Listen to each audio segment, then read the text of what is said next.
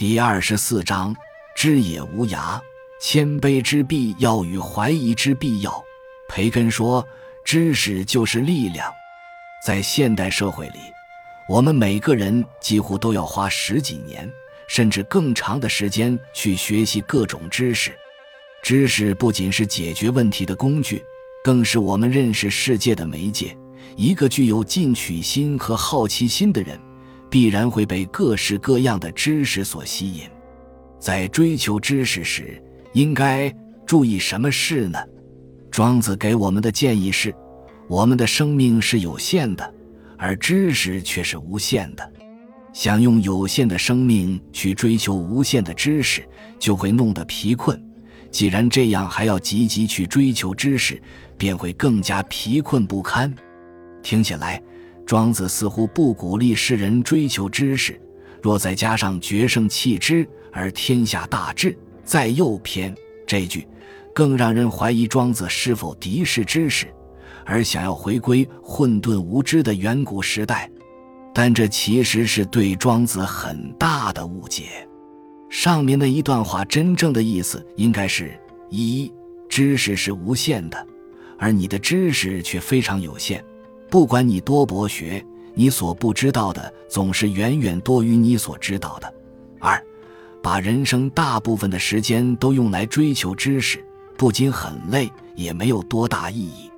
那庄子为什么说决胜弃之而天下大治呢？因为天下之所以经常大乱，罪过就在于喜好知识。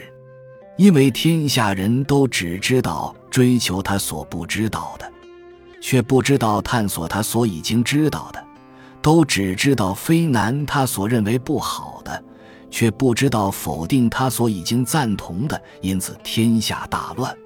知识虽然是解决问题的工具，但知识不止一种，每种知识都自称它是解决问题唯一正确的工具，结果问题还没解决，知识反而变成斗争的工具，社会也跟着纷乱不堪。如果是这样，那何必需要知识呢？庄子并不反对人对知识的喜好与追求，但却强调与其盲目追求那浩瀚无边而且不知真伪的新知识，不如多花点时间好好检验自己已知的有限知识。只有通过反复辩证的知识，才是值得信赖的真知识。如果要在拥有小量的真知识和大量的真伪不分的知识间做一选择，那宁可选择前者。另外，庄子也把知识分为天的知识和人的知识两大类。天的知识近似客观或绝对真理，而人的知识则好比主观或相对真理。基本上，所有人类的知识都是人的知识，都是主观、相对的，知道哪些是属于天的，哪些是属于人的，这就达到了认识的极致。人的知识一定要有所带的对象，才能判断它是否正确，但所带的对象却是变化不定的。怎么知道我所谓属于天的不是属于人的呢？所谓属于人的不是属于天的呢？所有人的知识都面临两个问题：一是他们都不断在修正、改变之中，来自其所带对象的变化或人类认知的精进；二是我们很难判断哪些属于客观、绝对的真理，哪些只是主观、相对的真理，甚至是被认为真理的错误见解。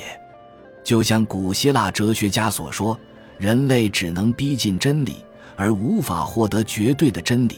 我们只能在逼近真理的过程中，知道前人的说法是错了或不周全的，而加以修正。但什么才是绝对的对和完备，没有人知道。所以，我们应该抱着谦卑与怀疑的态度去追求知识。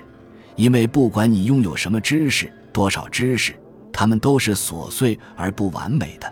但就因为有这种认识，个人与人类的知识才能不断进展。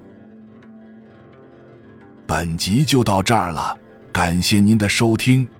喜欢请订阅关注主播，主页有更多精彩内容。